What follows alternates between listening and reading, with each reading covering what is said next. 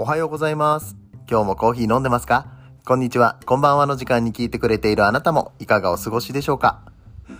さて、この番組はコーヒー沼で泥遊びと言いまして、コーヒーインフルエンサーこと私翔平が、コーヒーは楽しい、そして時には人生の役に立つというテーマのもと、毎日15分くらいでお送りしております、コーヒー雑談バラエティラジオとなっております。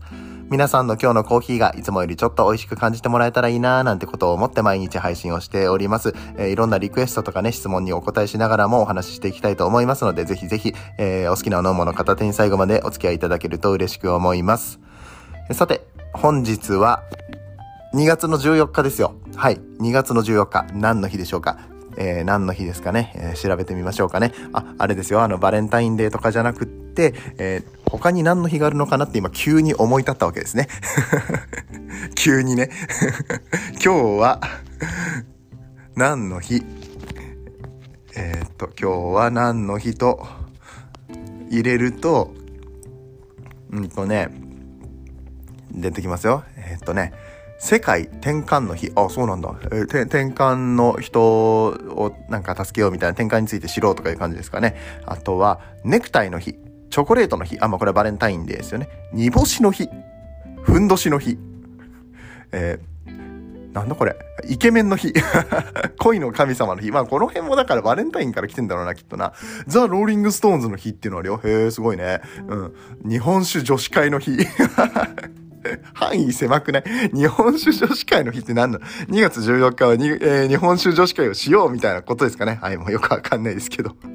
いろんな日がありますね。ちなみに明日はね、いちごの日と涅槃の日があるらしいですよ。涅槃って、あ、涅槃会ですね。涅槃会って何？いやー、ようわからんすね。ね、えーいろんな日がありますけれどもね。えー特に、え2月14日だから何っていうわけではありませんけれども、今年はね、多分僕、生まれて一番チョコレートいただいたんじゃないかなっていう、個数で言うと。一番ぐらい、うん、だと思う。あの、あれです、個数はそんな、そんなにいっぱいもらってないですよ。あの、そもそも人と会ってないですからね、コロナとかあったんで。うん、でも、あの、会わずに、あの、送ってくれた方、まあ、いいギフトみたいな感じですね。うん。あの、送ってくれた方もいらっしゃったりとかして、いや、本当にありがたい限りでございます。なんか、あーそうやって、いただいた時に、なんか、一緒にコメントなんかもつけていただいて、いつも楽しませてくださってるお礼です、みたいなのくださってるから、いや、なんか、ありがとうございますって僕がもらうの慣れてないから本当にあの、めちゃくちゃ嬉しいですね。はい。えー、ね、えー頑張って収録もしていきたいなと思ってます。これからの活動も応援よろしくお願いいたしますね。えー軽く、まあ軽くね、あの若干の自慢を 挟みつつ、えーオープニングトークを撮ってみたわけなんですけれども、昨日2月の13日にですね、えーこちら、えーただいま僕東京の方におりまして、出張でね、うん、えーリーブスさん、えー蔵前にありますリーブスコーヒーさんというところに行ってまいりました。何しに行ったかというと、なんかめちゃくちゃすごいイベントがあったんですね。まあこの番組聞いてくださってる方、コーヒー好き、コーヒーマニアも結構いらっしゃると思うので、えーそういった方たちはもうご存知かと思うんですけれども、チャンピオンズオーダー。はい。えーチャンピオンがコーヒーを入れる、えーイベントなんですが、えー今回チャンピオンが3人、えーそして、もう時期、時期っていうか、もう今年か、今年チャンピオンになるであろうと言われている人が1人、えーその4人で、えーやったイベント、ものすごく豪華でした。うん。で、その時に思ったことを、赤裸々に語らせていただきたいな、なんてことを思っております。はい。えー一体どんなイベントだったんでしょうか？本編やってまいりましょう。この放送は、歴史とか世界遺産とかを語るラジオ、友沢さんの提供でお送りします。さあ今日は蔵前にあります東京ですね。東京浅草？えあれ何区？台東区になるのかな、えー、蔵前にありますリーブスコーヒーロースタンズさんで行われたチャンピオンズオーダー、えチャンピオンが来てコーヒー入れるよイベントでございますね、えー東京の方ではこういうの全部チケット制になってて軒並み一瞬で完売すると言われております。それが一人のチャンピオンが来るっていうだけでも、うん完売するのに、え今回はなんと3人もチャンピオンがいて、えそして1人もうネクストチャンピオンと言われている方がいて、すげえのよ。とにかくすごいイベントだった。で、えー、まあ、どんなイベントだったか簡単に紹介していきますと、主催者は、伊崎秀則さん、えー、2014年ワールドバリスタチャンピオンシップのチャンピオンですね。アジア人で初めて、えー、コーヒー業界でナンバーワンを取った方、えー、でね、名高い伊崎さんなんですけれどもね、いろんなイベントを仕掛けてくるわけですよ。ね、え、この方が仕掛けるイベントだったら間違いないだろうっていう感じなんですけれども、え、話の発端としましては、WBC 違う違う W ん？ワールドブリュワーズカップだから WBRC か。えー、ね、えー、もうブリュワーズカップって言った方が早いですね。えー、ワールドブリュワーズカップ2021の、えー、準チャンピオンになりました。世界2位のドリップコーヒーを上手に入れる人。畠山大樹さん。この方ね、えー、無所属です。個人でお店を経営して、お店っていうか、まあ、活動をしてらっしゃる方なので、まあ、自分でね自家焙煎でコーヒー焼いたりだとか検証したりとかいろいろしてるんですけれどもこの方がその2021年のミランで行われた大会に行くためのお金がないよと。うん、誰かサポートしてほしいなと。そりゃそうよね。個人でやってんだもん。ね。えー、なかなか、うん、大きい会社に所属していればそこからね、お金が出たりとかするんでしょうけども、もう、豆の検証から、まあ、生豆選び、これあの自分でコーヒーも買ってきてますしね。うん、サポートする人とかが、まああの、なんだろうな、ドリップコーヒーの味の検証とかはサポートしてくれる人が他にいたとしても、自分で豆焼いて、自分で豆仕入れてですよ。生の豆も。しかもあの、世界大会ですから、いい豆を買わなきゃいけないんですね。うん。お金かかるのよ。で、それに加えて、えー、っと、ブリワーズカップって、その大会で使われるマシン、マシンっていうか、うん、グラインダーですね。これが非常に重要になってきて、これも 買わなきゃいけないと。自腹です。実費で買わなきゃいけないっていうところでお金がないよ。ね、えイタリアまで行かなきゃいけないし、向こうに滞在しなきゃいけないし、で、コーチやってくれる人にももちろんですね、ただっていうわけにいかないですからね、今回はあの、うん、粕谷哲さん、2016年のワールド、えー、ブリュワーズカップ、ワールドブリュワーズカップで世界一位を取った粕谷哲さんね、まあ仲良し、えー、とはいえやっぱりお支払いしなきゃダメじゃないですか、うん、っていうところでかなりお金がかかったと思いますけれども、その時にクラファンをやったんですよ。で、そのクラファンの内容の中の一つに10万円で、えー畠山大京一日好きにできる券みたいなのがあったんですね。うんそう、これを買ったのが、伊崎さんだったんです。うん。伊崎さんがこれを買って、イベントを仕掛けるっていうような感じだったんですよ。これね、正直、僕だったらそうする。うん。イベントします。うん。僕がその畠山さんを使って 使ってっていうか、うん。その10万円を100万円にする方法をやっぱり考えますよね。えー、っていうところで、伊崎さんはまあなんか上手に、うん、やったなと思います。で、まあそのお金が伊崎さんのポケットに入るかっていうと、あの、出てくれた他のメンバーたちにちゃんと分配するし、まあなんだったら畠山さんのプラスになるといいなっていうことで買っておられる。さすがね、あのギブの精神の方だなと思いました。うん。あの10万円のえ、クラファンの支援額っていうのはあくまでも支援で、え、そしてそこから行われるえ、その後行われた今回の、え、イベントから、え、みんな儲かってほしいなって、うんもちろんその来てくださるお客さんたちにも楽しんでほしいなっていうことはあるんですけれども、まあ最高に楽しい、うん、ウィンウィンウィンのね、三方よしの、えイベントだったんじゃないかなって思います。はい、そんな、え畠山さんがまず、出場されました。そして、えもう一人ですね、もう一人チャンピオンいたんですよ。石谷隆之さん、え現日本チャンピオン、バリスタチャンピオンシップで、今現在、えーと、チャンピオンになってます。それまで大会がなかったから、なんていうのかな。何年か前、2019年のチャンピオンになるのかな、石谷さんは。うん。で、この方が、エスプレッソを入れてくれると、エスプレッソとミルクビバレッジ、まあ、いわゆるカフェラテですよね、を入れてくれるっていうようなイベントになってました。ね。石谷さんも今年、またお金がかかりますから 石谷さんは今年、オーストラリアに、えー、世界大会に出るために、えー、行かれるということで、まあ、石谷さんの場合は講演会とかがあるのかな。うん。まあでもそれにしても石谷さんも無所属なんですよね、一応ね。うん。フリーのバリスタっていう形になります。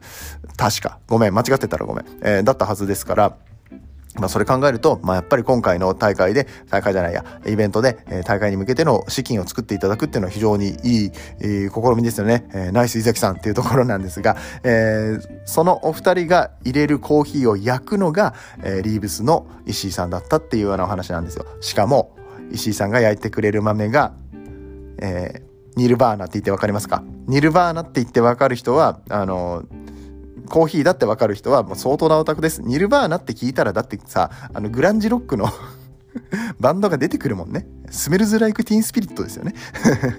はい。あの、そうじゃないんです。うん。あの、コーヒー豆の名前なんです。フィンカ・デボラ。えー、パナマの、ね、デボラ農園の、えー、コーヒー豆になるんですけど、まあ、お高いコーヒーですよ、これも。めちゃくちゃ高いし、めちゃくちゃ品質の高いコーヒーなんですけれども、こちらを使って贅沢に、えー、そのチャンピオンたちがコーヒーを入れてくれるっていうね、すごくないですか？日本で一番注目されているロースターが、えー、世界で2位を取ったブリュワーと、これから世界を取ろうとしているバリスタに入れてもらうっていう、ものすごい、何、レア感満載のイベントだったわけです。はい。え伊崎さん何するのって話ですよね。うん。今聞いてて、あれ、伊崎さんは何を入れてくれるのっていう話ですよね。あの人は何も入れません。うん。あの、あの人はもう今回イベントの主催者っていうことでひたすら喋り倒してました。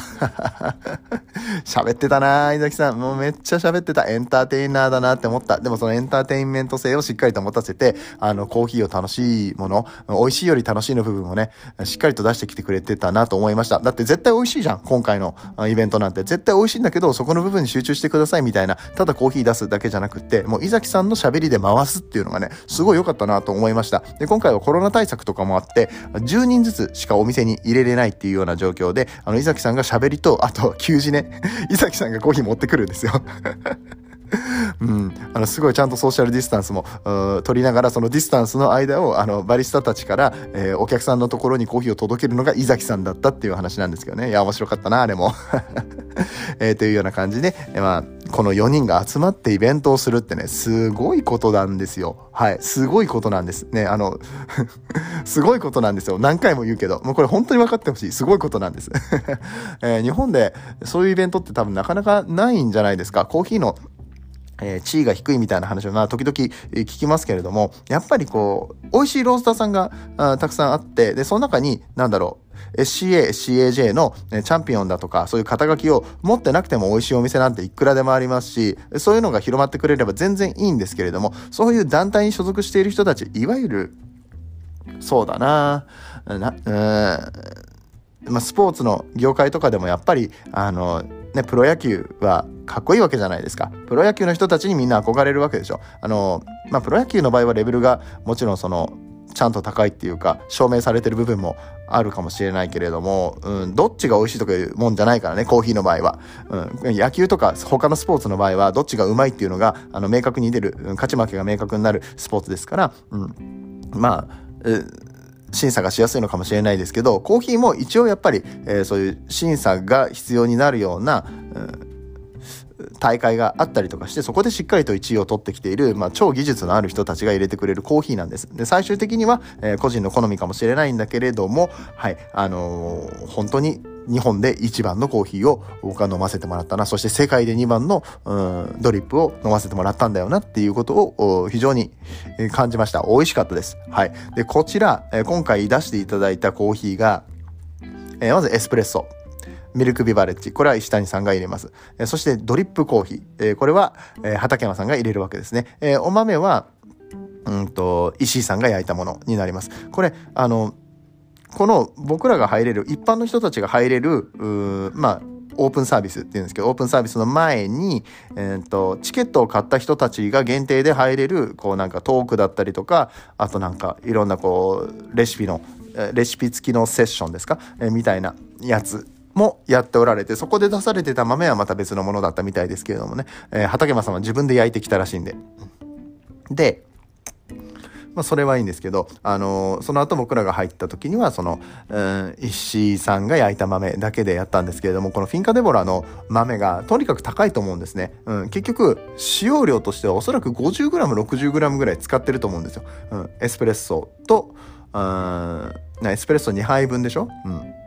で、おそらくダブルで落として、リストレットっぽい感じで落としてるんじゃないかなと思ってるんですが、えー、それプラス畠山さんが入れたコーヒー。えー、畠山さんのところでじゃあ 15g 使いました。えー、そして石谷さんのところで、うんまあ、エスプレッソ2杯分多く見積もってまあ 40g から40、えー、50g 使ってますっていう風になったらそれだけでデボラ農園のしかもリーブスさんが焼いた豆が 60g でしょ？うん。これでいくらだと思います？いくらになると思います？これ先に言わなきゃいけなかったな。下手か。今日はちょっとおしゃべりが調子悪いですね。えー、まあこれ3杯で4500円だったんですよ。うん。高いですかね？僕は正直安いと思いました。4500円は。うん。あの、1杯1500円でしょ、エスプレッソ1杯4500円は、エスプレッソ1杯1500円っていう風に考えるとちょっと高いかもしれないけどね。うん。うん、まあ、ラテとドリップは1杯1500円って、これチャンピオンズオーダーだったら大体それぐらいの値段なんですよ。あとは使ってる豆次第なんですけど、結構、いい豆使ってるお店って、1杯、ん？1杯1800円とか2000円とか取るところも全然あるんで、なんかどこいぞの芸者だとかね、えー、言ってるところはね、そんぐらい取るんで、えー、デボラ農園のコーヒーで、えー、1800円、1500円か。1杯1500円でエスプレッソを飲めたんだったらもう全然いいでしょって感じで、僕はこの3つの中で、エスプレッソが一番好きでした。もうエスプレッソが一番良かった。うん。あ、ここからちょっと文句入ります。ここからちょっと文句入りますよ。えー、っとね、3杯飲んだんですよ。で、エスプレッソが一番良かった。うん。その後にドリップ出てきたんよ。いや、それはね、オペレーション的にドリップコーヒーの方が時間がかかるから、その順番になりますよね。エスプレッソが出てきて、ドリップが出てきて、最後にミルクビバレッジが出てきたんですけど、ドリップ先が良かったな だってエスプレッソに負けちゃうもん。いや、負けちゃうっていうか、味が全然別物なんですけど、エスプレッソの方がやっぱり、あの、濃度が高いので、口に残るんですよ。もうあの余韻一生楽しんでいたかった。うん。ってぐらい美味しかったですね。うん、チョコレート、フローラルチョコレートの感じ。いわゆるなんか今のクラフトチョコレート、ビントゥーバーの、えー、チョコレートでさ、すごい華やかなのあるじゃない？あんな感じを。うん。で、複雑性が本当にすごくって、もうね、味探すのやめましたもん、美味しすぎて。うん。よく僕はあの、コーヒー好きなんで、コーヒー飲みながら、あ、これはなんか柑橘があるなとか、えー、シトラスだったらなんだろう、これは、うん、ライムの味かなとかさ、うん、あ、これはなんかベリー系のとか、ジャスミンのとかっていろんな、えー、話を、うん、こう、味をね、取るんですけれども、もうやめました。もう美味しすぎて。もうこれ以上なんか考えるのやめよって。そしていつか考えるのをやめたのも完全にジョジョのカーズですけどね。第2部がわかる人にしかわかんないですけどね。すいません。はい。えー、そう。美味しかったなあのエスプレッソ。うん、あれが一番良かった。で、美味しいエスプレッソ。いや、本当は石谷さんにどうやって飲むか、あの、いっぱい、えっ、と、一口目はすぐ飲んで、その後何分ぐらい待って、何秒ぐらい待ってから、えっ、と、ゆっくり飲んでみてくださいとかさ、こういう味がしますとか説明欲しかったんだけれども、まあ、さすがにそこまでなかったんですよね。いや、あってもよかったと思うんです。それあってもよかったと思うんです、1500円払ってるんで、一杯あたり。うん。うん。がなかったんですよね。それ残念だなって思ったんだけれども。うん。で、その後に、えー、フィルターコーヒーが出てきました。ドリップコーヒーが出てきました。だ味がね、分かりにくくなっちゃうから、まあ一回水挟みたかったかな。せめて。せめて水挟んでリセットしたかったかなと思うんだけれども、まあ同じ豆だから、いっかっていうのもあったのかもしんないね。いや、いや、水を挟む、うーん、だから、水を挟むというよりは、ドリップ先が良かったなになりますかね、やっぱりね。ドリップを飲んでから、エスプレッソとミルクビバレッジが同時に出てくるっていうのがいいですよね。うん、大体そういう、なんだっけ。うん、ミルクビバレッジとエスプレッソ一緒に出すとき、一緒に出すときっていうか、そのセットで出すときっていうのは、それが同時に出てきますからね。うん、僕他のところ行ってもそういう風な飲み方をした気がするな。だけど順番的にそんな感じになっちゃったのがちょっと残念だったなって思いました。お金はね、がっつり払ってるので、うん。あの、安いですよ。値段的には安いんです。ただ、やっぱりそんだけの値段を払ったんだったら、それだけの体験をさせなきゃいけないと思うので、僕はちょっとあれは、あの、次回改善してほしいな。次回があればだけどね。今日みたいな、今日昨日みたいなイベントが次回あるかどうかわかんないんだけど、まあそれが改改善してくれたら嬉しいなって思いました。そして最後にミルクビバレッジが出てきて、まあ、これもうまかったね。あ、ごめん、フィルターコーヒーの、あの、フィルターコーヒーの、え感想言ってなかったんだけど、一つだけ言えるとしたら、まあ、正直、あの、味を探さなかったっていうのと、もう他の、エスプレッソが美味しすぎて、あの、若干こう、自分の舌がブレたっていうのがあるんですけど、うん、あの、一つだけ言うならば、畠山さんの味がしました。うん、畠山さんっぽいコーヒー、まあ、以前にも飲んだことがあるんだけど、わ、これは畠山さんのコーヒーだなって思いましたね。さすがチャンピオンだし、うん、トップバリスタっていうのはやっぱりそういう味を出してきますよね。うん。うんと、例えば、まあ、前にも言いましたけど、イグニスのドバスさんとかは、ドバスさんが入れると絶対ドバスさんの味になるんですよ、っていうのも面白かったな、なんてこと思いました。はい。そんで、えー、ミルクビバレッジの方に戻るんですけど、これがまた完全にミルクチョコレートなんですよ。もう乳脂肪分がいい感じに、もう滑らかに合わさって、いつまでも飲んでいたいと思った。なんかね、それだけちょっと脂肪分高くしたミルクなのに全然しつこくないし、泡の感じがなんていうのかなもう泡がやばいっす。うん。泡が、泡が笑うしかないな、本当に。本当に美味しかったもん。で、あの、ちょっとこれはゆっくり読ませていただいたんですけれども、いつまでも泡とミルクが馴染んでるんです。フォームミルクの部分と、ホットミルク、スチームのミルクのところが、ちゃんと混ざってて、全然分離しないの。普通はこれ泡だけと液体だけになってくるんだけどね。軽さが違うから。うん。軽い泡がこう上に上がってきちゃうんだけど、それが全然なくてね、すげえなって思った、プロって。うん。どんだけ馴染ませてくるのって思った。うん。まあ、それがまた石谷さんの技術なんでしょうけど、いやあれをね、皆さん本当に体験していただきたい。えー、この3つのビバレッジが順番に、えー、まあ、出てきた順番はともあれ、えー、セットで4500円は安いです。うん。本当に安いなと思った。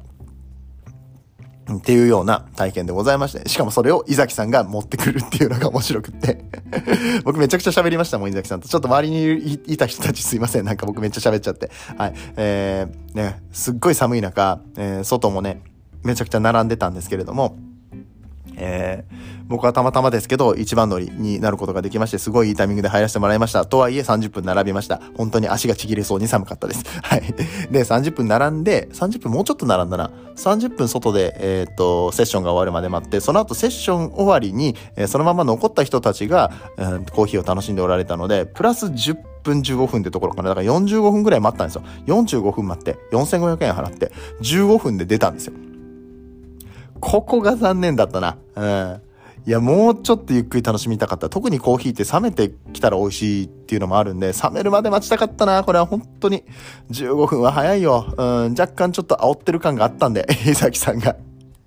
しょうがないよ。それは外で待ってる人たちもいるし、あと、あのー、相当な列になってました。あの道を挟んで反対側まで並んでて、60人ぐらい並んでたのかな、多分。うん。あの、コロナ対策もあるし、えー、プラス、近隣の方への迷惑もかけたくないっていうのもあるので、まあ、そこは協力させていただきましたけれども、ただ、4500円払って15分は短いよね。うん、ここは、まあ、4500円安いからっていうのもあるけれども、日本でコーヒーの地位がもっと高くなって、いろんな人にコーヒー興味持ってもらって、まあ、高級レストランに行くかのように、高級、うん何、すごいいいバリスタが入れてくれる高級なコーヒーを飲むっていう機会をもっと増やしていこうと思ったら、えー、そういう時間の作り方ももちろん大事だと思います。多分これは伊崎さんも分かってると思う。伊崎さんだけじゃなくて、前の、あの、なんだったらコーヒーを出してくれた、提供してくれた、うん、石谷さんも すいません、石谷さんも、うん畠山さんも石井さんも思っておられたことだと思い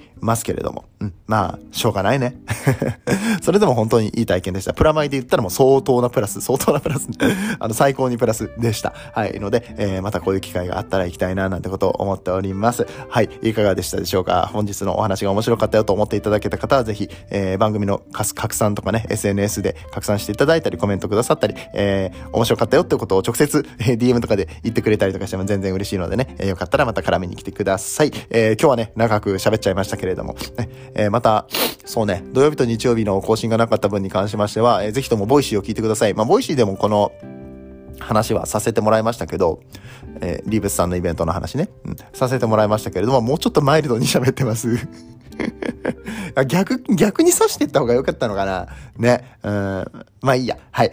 えっと、まあそんな感じで、えー、面白い、えー、コーヒー体験をさせていただきました。東京でのコーヒーライフ満喫しております。はい。えー、ということで、え、皆さんにとってでも、えー、素晴らしい一日となることをお願いしております。今日一日ね、えー、満喫してくださいね。そして素敵なコーヒーと出会えますように、えー、バレンタインデーなんでね、えまあ、たまにはカフェモカとか飲んでみてもいいんじゃないでしょうか。あと、朝入りばっかり、朝入りばっかり飲んでる人、中朝とか中入りぐらいのニカラグアとかガテマラとか、あの辺のチョコっぽい感じとかもね、いいんじゃないかなと思います。ということで本日のおすすめコーヒーでございました。ではではまた明日お会いいたしましょう。お相手はコーヒー沼の翔平でした。